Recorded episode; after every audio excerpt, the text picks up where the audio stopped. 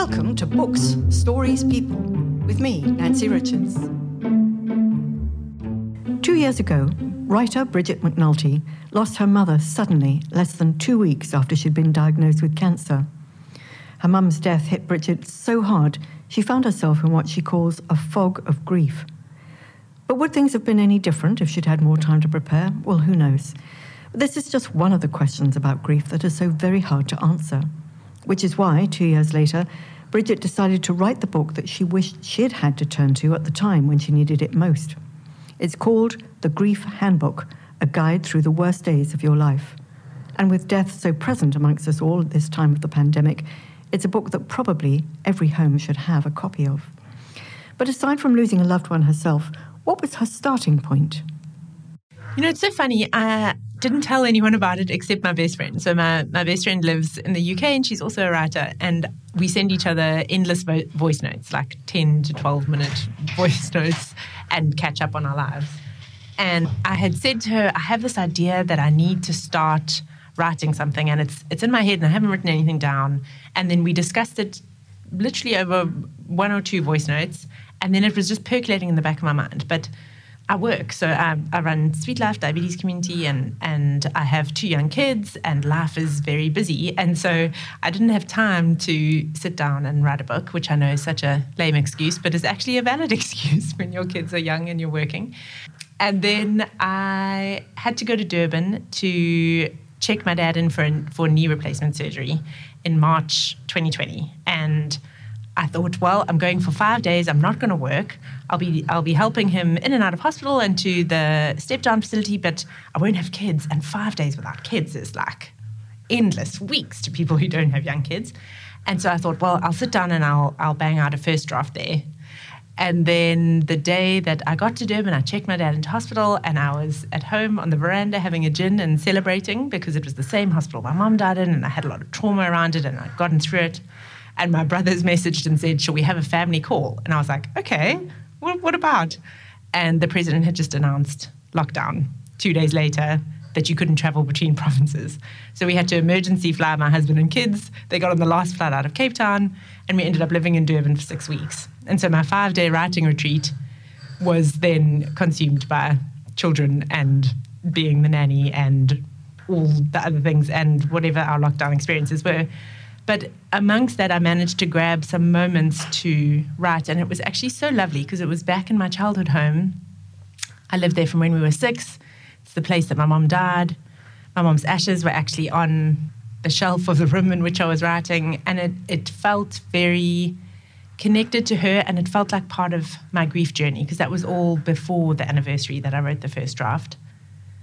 At first, it was more about me. It was about getting through the process of reflecting on the things that I'd learned and the things that were so hard. And I'd written about it on my blog, so I was able to pull some excerpts from there. But it was really just about making sense of my grief.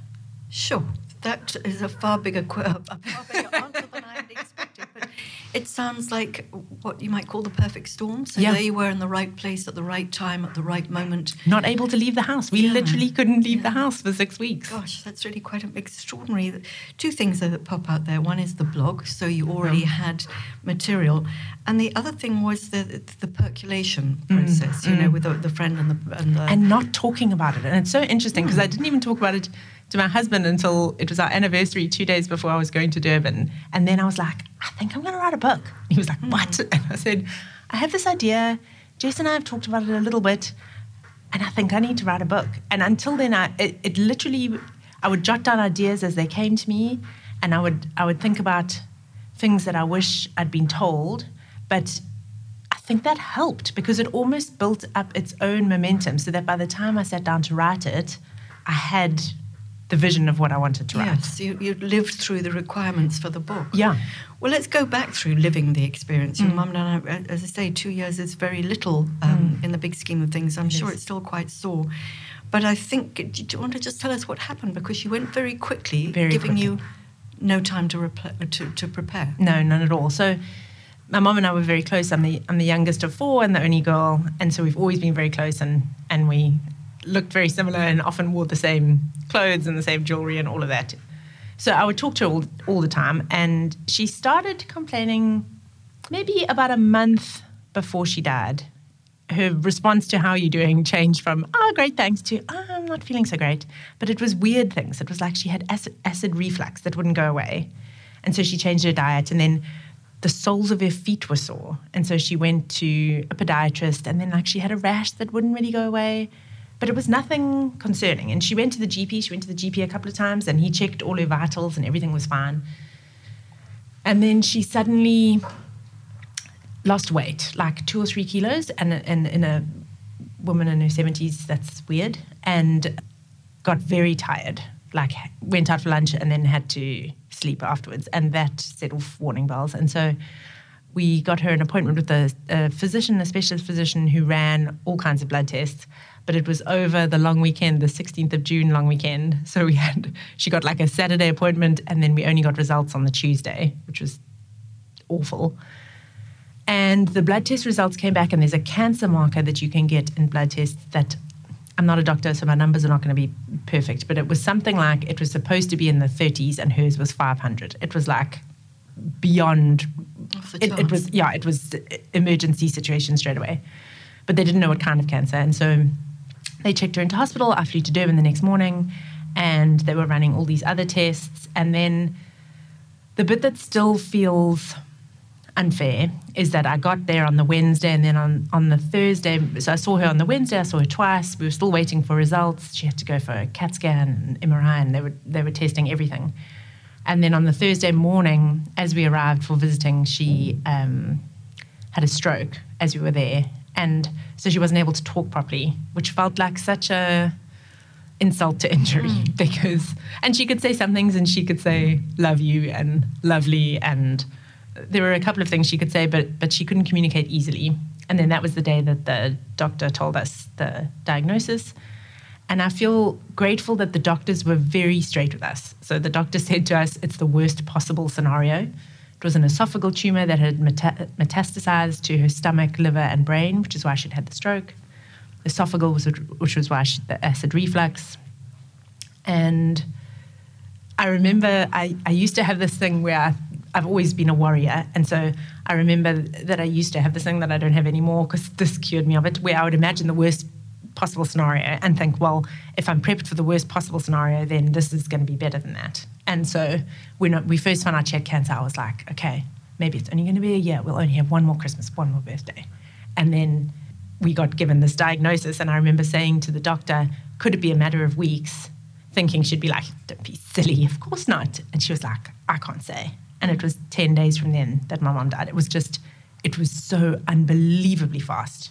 And we went to the oncologist the next day and he, he said to us, There's no hope, which is actually such a gift for, for a doctor to say. Because if he'd said, like, there's a 10% chance if you do super aggressive chemo, then maybe we would have had to battle that out. But, but there was no option. And so we brought her home a couple of days later. We had to prep the room and get 24 hour carers and all of that. And there were what 15 of us living in the house and all the kids got rotavirus and it was just it was yeah it was awful. Everything about it was awful. But then she came home for this last week and it was just peaceful and horribly fast because i didn't realize obviously how um, quickly people slip away once they start on morphine and she needed the morphine. But it just was inconceivably quick. And then a week to the day that we brought her home, she was gone.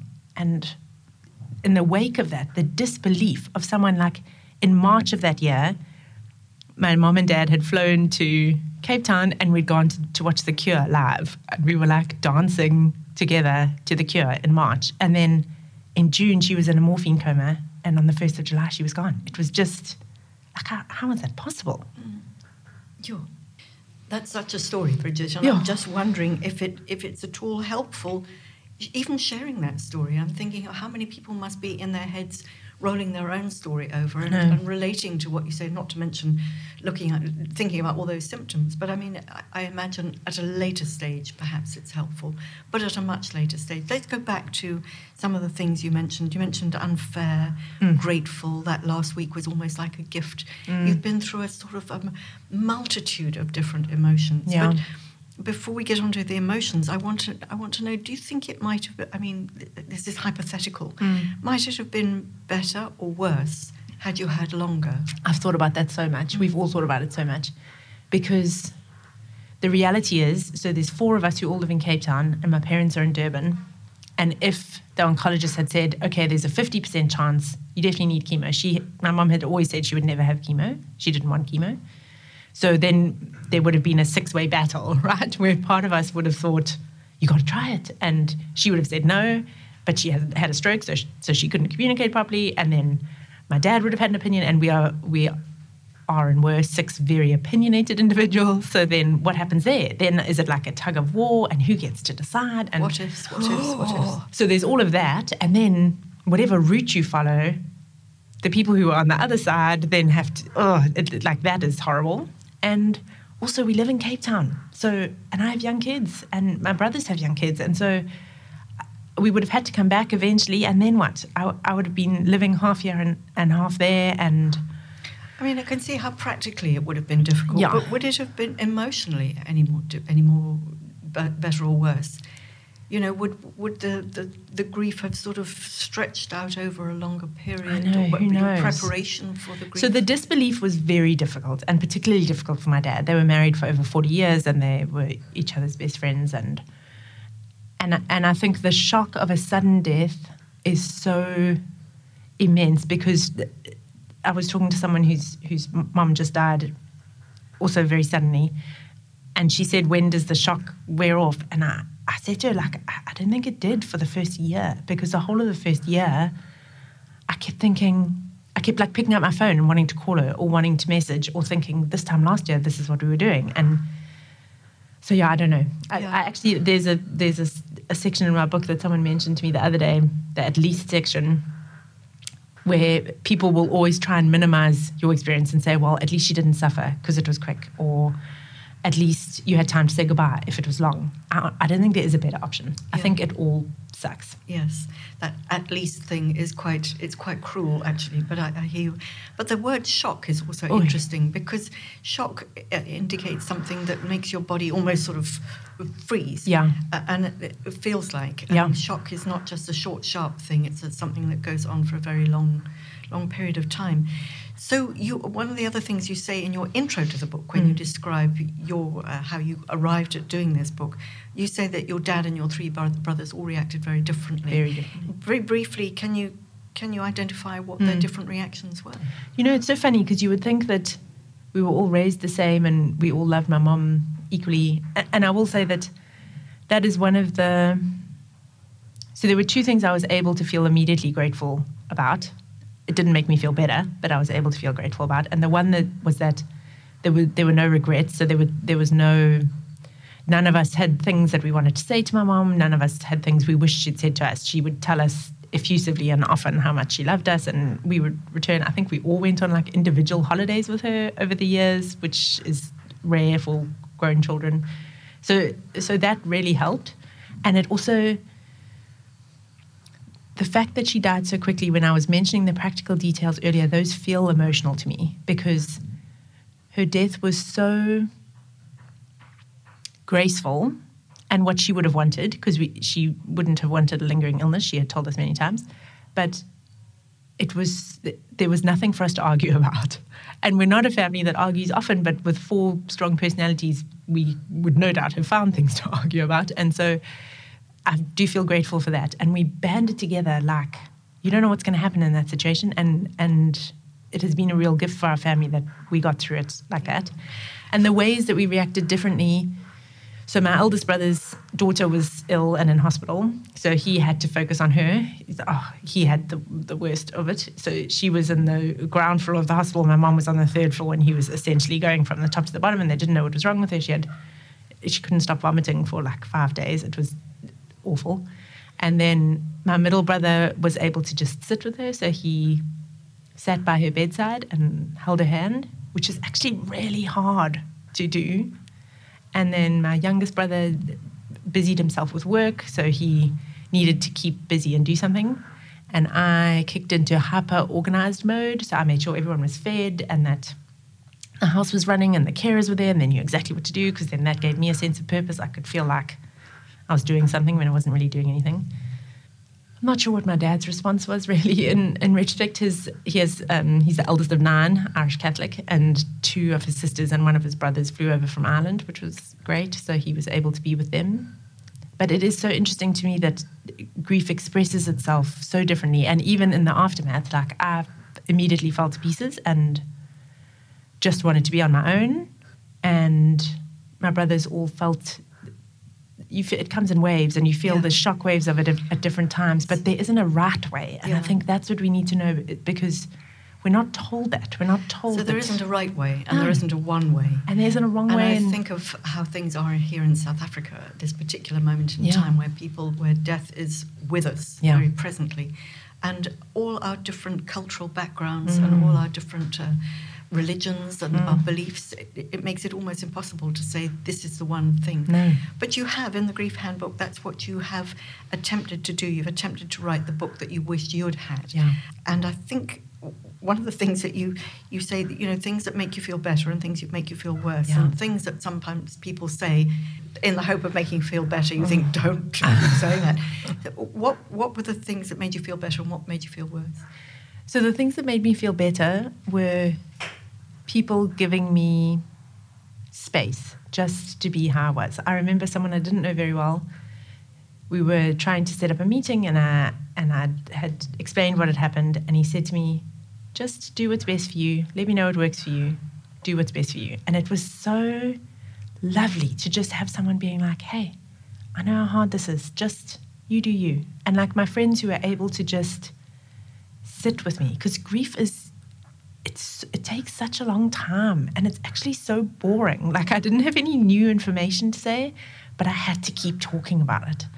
And i was like weeping in restaurants while i was talking about it and they were able to just be there with me. That is such a gift and it's so hard to just be able to give someone a presence and and the other side of it what what did you make you put your hand on your hips and then you just go away?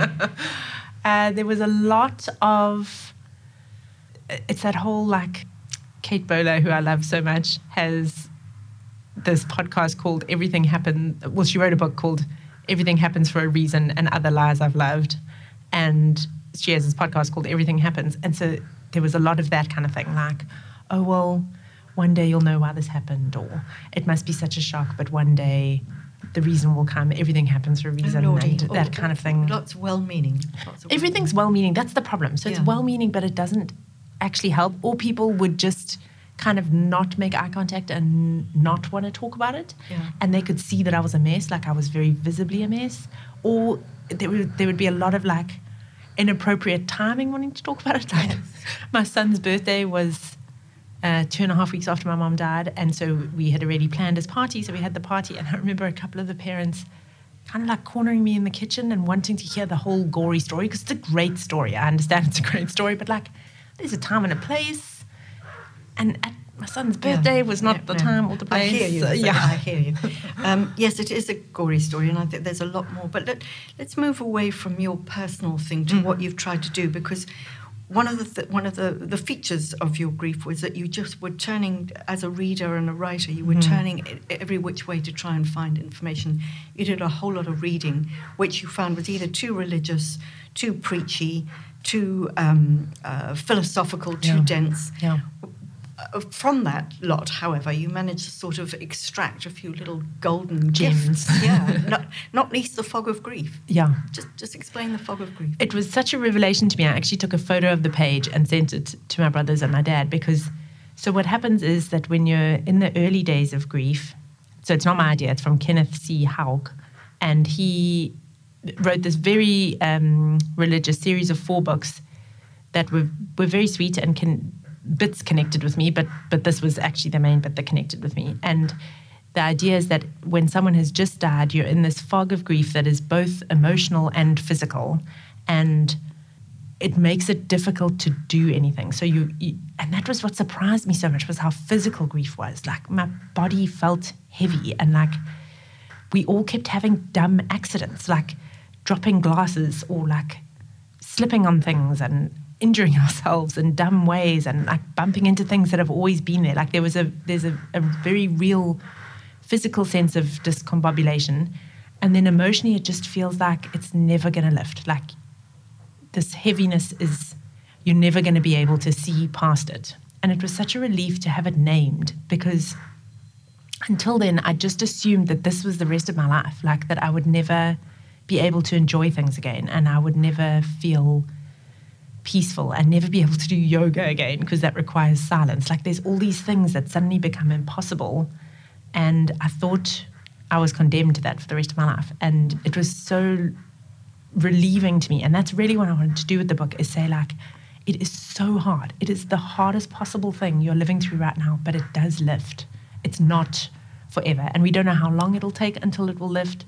And it recurs and it comes back in waves when you least expect it. But it isn't forever. You won't feel this awful forever. So you haven't you haven't been preachy. What you've done is you've gone through sort of various stages, and I believe technically, because I googled it, and technically there are seven stages of yes. grief: shock and denial, um, uh, pain and guilt, anger and bargaining, depression, the upward turn, reconstruction, and working through acceptance and hope, which I'll recognise as the yeah. way it is. But you've been more uh, sort of interactive with your book. It's more of a sort of uh, easy to read colouring in or yeah. well you know I wanted colouring in I love colouring in so that people can sort of at a glance have a look and, and think yep I recognise that mm. yep I mean particularly I think the thing about sleep yeah. which when you're really deep in grief you actually it's almost impossible. Impossible. Um, but you have some wonderful tips about how to sleep with your eyes with your eyes open. I still don't understand it. I do it anytime I wake so anytime I wake up in the night because that, that's the problem right? Sleep is the one thing you need to feel okay and it's the one thing that deserts everyone. And it's and it's partly i think because of this fog of grief that you, you, you like physically and i did my editor was amazing she made me do actual research because i'm a fairly lazy writer and just like dashing things out on the page and she she made me do actual research because i'd noticed in myself that my blood sugar, because I'm a type 1 diabetic, so I test my blood sugar all the time, and my blood sugar was just high for months, like no matter what I did. And that's because grief is a prolonged stress response. And during stress, your body releases cortisol, which is the stress hormone, and that pushes your blood sugar higher. And that doesn't let you sleep properly because if you have lots of cortisol in your system, it means that you can't get to sleep properly. And so mine wasn't so much I could fall asleep okay, but then I would often wake up in the middle of the night, and that's the worst because you're like, and it's always at like 4 a.m. when you're too too tired to be up for the day, but not tired enough to fall asleep again easily. And so my trick was staring, which I have actually since found out is uh, a, real thing, but they they suggest staring at something. But I would just stare at the wall and keep my eyes open because if your eyes are open, you don't have this whole cinema of things going on as soon as you close your eyes and I would just stare at the wall until I would eventually fall asleep again. In the book, you refer to it as the surprising physicality yeah. of grief and how your body actually reacts over and above whatever's going on in your mind. But you've got you've got sort of places where you can fill in, like um, dear future self, uh, uh, things to remember during the first few weeks. Yeah. Treat yourself gently. Um, you know, all sorts of things. Uh, uh, were these things that you went through yourself? So you know what it was more than that, it was that I wanted something. So that the other thing the fog of grief does if, is it kind of shuts down part of your brain functioning. So I read the philosophical books, but I couldn't get I couldn't get it. Like it makes you a little bit dumb. And so I wanted this to be very easy to read and very straightforward to read, so you didn't have to work at it. But then I remember going into exclusive books and looking for a book that would help, and everything I saw had too many words. There was like no space for me to get what I needed to out. And then I looked at journals and they were just blank. And I wanted something in between. So I think it's so important to get it out on the page. So that's why I was blogging. And I, I don't tell anyone about my blog. So I, and I don't actually check who reads it. So I don't think that many people had read it. It was very, very depressing. But I just needed to get it out. And I think even if you're not a writer, it's so important to be able to express it in some way. And so that's why I wanted space in the book for people to be able to write if they wanted to write, or to be able to draw, or just to vent, or like it often happens. I know because I've spoken to other people about this too, that there's something that you just can't get over. There's like one aspect of your loved one dying that you just can't make peace with. And so just being able to write that out and vent about it The, the word you used earlier was unfair. And I Oh, thought, gosh. "Yuck, I, I, you know, how dare you, I God? know. You know, and my dad kept. What broke me actually was my dad said to me that he felt cheated out of a decade with my mom, and I mm. was like, oh my god, because she was only seventy two. That's so young. And- You've oh. got on page 84, you've got a space for somebody to write in a letter to grief. You know, hmm. dear grief, this is what I'm feeling at the moment. And I think it's, there's all sorts of things, but you know, your own personal experience is the very best possible research you could possibly have done. Hmm. But, you know, going back to South Africa, where, you know, there are many cultures where a person has to be buried within 24 hours, Yeah. which I think it must be quite stressful for Yeah. everybody, but maybe it's. especially now. Absolutely, but it, at the same time, maybe it's something. There are other places, other um, other people who need to go and see the body, and mm. need to have gatherings, need to do need physically need all these mm. things because mm. that's how it is. Did you do any research talking to other people about their various experiences? It's interesting because I didn't, which sounds very self-centered now that I say it. But I did. I did a lot of reading into the aspects of it that I didn't have experience with. So I, I did a lot of reading into like complicated grief and and PTSD, which I didn't feel I had the knowledge of, and even that letter to grief that you mentioned is a like a psychological tool that you externalize the thing that you're dealing with so that you can understand that it's not actually you. So the WHO has this amazing video about depression called the black dog of depression where they externalize the concept of depression as a black dog so that you can understand that you are not your depression, you are not your grief. It's something that you're currently experiencing, but it's not actually yours. So I did a lot of reading and listening and, and watching about those aspects, but not about the actual grief experience. But it's interesting because now I've started thinking a bunch of people have already reached out to me, and, and the book is not yet on the shelves, but a bunch of people have reached out to me asking if this would be appropriate for other kinds of loss. So, like divorce or miscarriage or even like loss of job. So, I think I would really like to write the loss handbook, will be the next one. Mm. And in that, I want to interview people about different kinds of loss and how they dealt with them because Yeah, this is very deeply personal, and I think it had to be deeply personal in order to um, in order to be effective. Yeah, and in order to be you had to get it out. yeah to be effective. quite, quite quickly. But, But I'm I- just wondering, sorry to interrupt No. you, but I'm just wondering, you know, I'm thinking the letter to grief. I'm sure COVID has must bear a lot of responsibility for all of this, and that, I mean that is just huge. And I'm sure there are probably um, a hundred COVID books, if not already written, so probably In the process, yeah. But is there a is there a chance that it might be translated? Oh, I, I mean, there are even thought many different languages in There this are country. many different languages. I'm kind of waiting to see what the response is. Yeah. So at the moment, I've had two reviews. and that's Early and that's days. it. Early yeah, days. it's so it's so early. So I want to see if it resonates, and I I don't know because it feels so personal to me, and I know the personal is the what's that phrase? The personal Um, is I the know what particular, or the particular is the personal. Yep. The personal is the the personal Yes. is, is how you connect with people. So if it resonates, Is I it would love personal to. political? Oh yes, that's Yes. not what I meant. but if it resonates, I would I would love to get it translated. So what's lovely about it is that I'm able to. It's being published in the UK and the US by Watkins Publishing, but um, I'm publishing it here in South Africa. I've got the South African rights myself because uh, we all know that South Africans in general don't buy many books, and I think th- that isn't anyone's fault. I think it's because books are usually very expensive, and so I wanted to be able to print them really affordably here, so that they would cost the, the same as like a bunch of nice flowers from Woolies.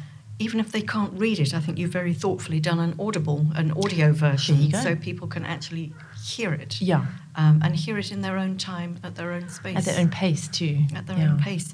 So if anybody would like to find out more, um, griefhandbook.com, Yes. www.griefhandbook.com will give you all the information. But the wonderful thing about it, for all that it's quite affordable in terms of other books, I think it's 190 Rand, Mhm. is that you're giving um, 10 Rand of every copy sold to the hospices, Yeah. which is wonderful. Well, They were such a- but, but why for you particularly? They were such a gift to us in that last week when we had my mom at home. I, I just think it's the most extraordinary service because you connect with them and they guide you through this worst experience of your life with knowledge and empathy and kindness, and they do it all on a donations basis. I, I, I don't really know how that's possible. So, like, we obviously gave a donation after our mom died, but I really wanted to honor the work that they do, and and yeah, they I think they do extraordinary work, and I think they're kind of unsung heroes because you don't know about them until you need palliative care. Yeah. Although palliative care isn't only the dying days, it can be for a much longer period of time Yeah. for many people. Well, I think you've honoured them, and I think you've honoured your mum. I'm sure she'd be hmm. very, very proud of you. And I think think, so. you've you've developed, you've given a very extraordinary product to everyone who's experiencing or about to experience. And let's face it, we all are. I know one it's the one inevitable. It's The one it thing we can't escape. Inevitable. I Bridget. McNulty, bless you. Thank you very much. Congratulations. The Grief Handbook, a guide through the worst days of your life. Thank you. Thank you for having me.